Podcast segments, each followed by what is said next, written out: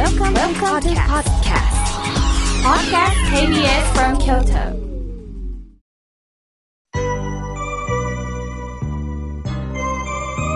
さあ、ここからはたくさんのメッセージをいただきましたので、え順に紹介をさせていただきます。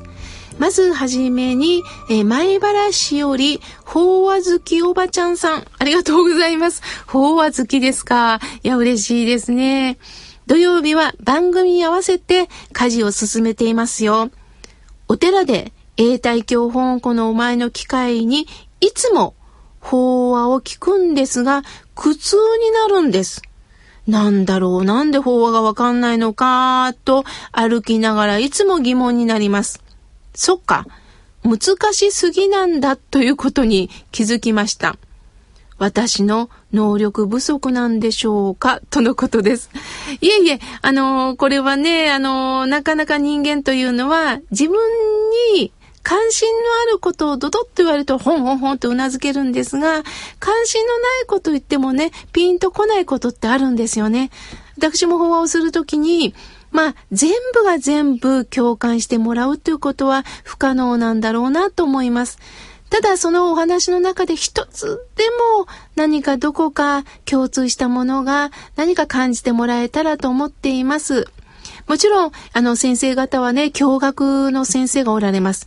きっちりとお商業をきっちり伝えてくださる方もいますけれども、そこにちょっと具体例とかがあったらね、わかりやすい時もありますが、もう驚愕だけになっちゃうとね、なかなか理解できない時があります。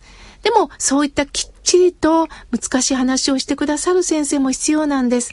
それではわからないという方のためにも、まあ、私の役目は、まあ、それを噛み砕いて、こうなんだよ、ああなんだよ、ということをお伝えできるように、あの、日々精進しておりますので、どうか、法話好きおばちゃんさん、これからもラジオでやってくださいね。ありがとうございます。さあ、続いての方です。えー、メールをいただきました。高知県より、山田のハム太郎さん、ありがとうございます。ようやく朝晩涼しくなりましたね。お盆の時には川に泳ぎに行くと円光に足をつかまれるから泳ぎに行ったらあかんと言われています。それって本当でしょうかねちなみに円光はカッパのことです。ああ、カッパってね、伝説に出てくる動物で実際いたかどうかはわかりません。ただ、ロマンがあるなと思ってます。いろんな小説家さんもね、カッパについて書いたりしてますよね。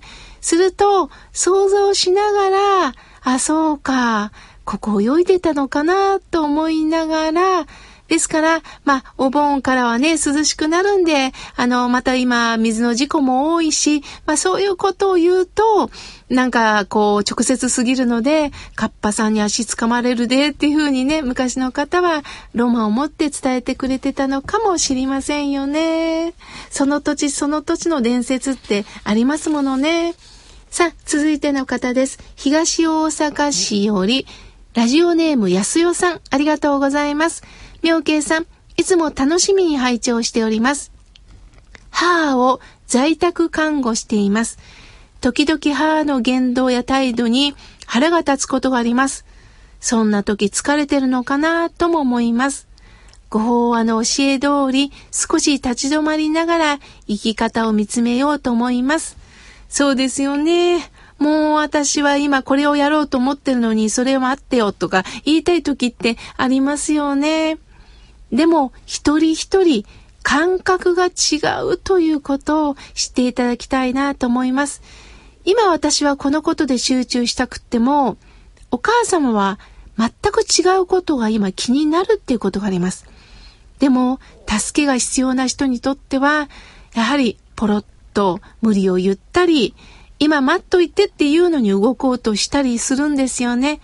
その時はね、安心してもらえるような言葉を言えばいいと思います。ごめん、あと3分待って。今ね、これを先にしてるので、2番目行きます。待ってて。っていう風に明るく言えば、あ、そっか、3分待てばいいんだと思ってくれるかもしれません。だから、待っててや。次行くからな。今ね、順番通りしてるからなっていう風にね、何かこう明るく、そして伝わるように伝えたらいいのかなと思います。でも、お母様を介護できる幸せ、本当、羨ましいです。またお便りくださいね。さあ、続いての方です。えー、東東城こと、えー、小山さん、ありがとうございます。山形県よりです。妙慶さん、いつもラジオを聞いてます。疑問なんですが、妙慶さんは他人の欠点って人間はよく見えますよねっておっしゃいますけど、私は他人の欠点ってあんまり見えないんですよね。それは単純に人に興味がないだけなんですよね。僧侶だから人に興味があるんでしょうかとのことです。なるほど。面白いですよね。まあ、そのぐらい、あの、小山さんは流せる方なんでしょうね。あの、私は確かに人と向き合う仕事でもありますので、ただ、えー、向き合うだけではなくて、そこに、やはり、中間者、仏さんがおられます。私と他人が向き合うと、やっぱり煩悩と煩悩がぶつかります。私も煩悩を抱えた人間です。そこに必ず仲介人、仏さんがいて、まあまあまあまあ、仏さんはこのように妙慶伝えなさい。そして妙慶もあなたのことでもありますよと教えてくれます。そういう意味で逆に人の姿を見ながら学ばせてね、もらうっていうことはよくあります。ああ、この人はこういうところがあるんだ。ちょっとこういうところはこの人の苦手、私は苦手だなと思う時もあります。だからそういう意味では人を介して、あの、お仕事をさせていただいているのかもしれませんね。山形もすっかり涼しくなったんではないでしょうか。さあ、続いての方です。おはがきをいただきました。さよこさん、いつもありがとうございます。ああ、私の病気が本当に辛いことが多いんですけれども、妙慶さんのラジオを聞いてます。井村さんの小豆がゆが美味しいです。とのことです。さよこさん、いつも一生懸命おがきをいただきまして、ありがとうございます。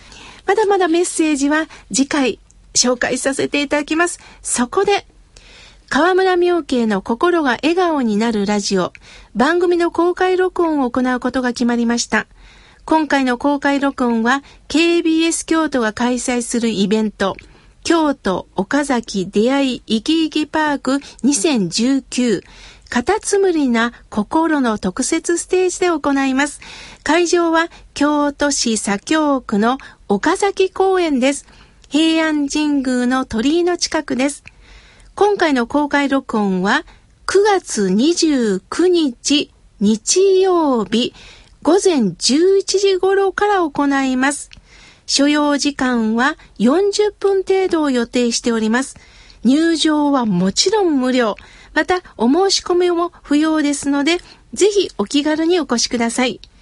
9月29日日曜日は KBS 京都、京都岡崎出会い生き生きパーク2019カタツムリな心を開催する岡崎公園へぜひお越しくださいね。皆様のお越しをお待ちしております。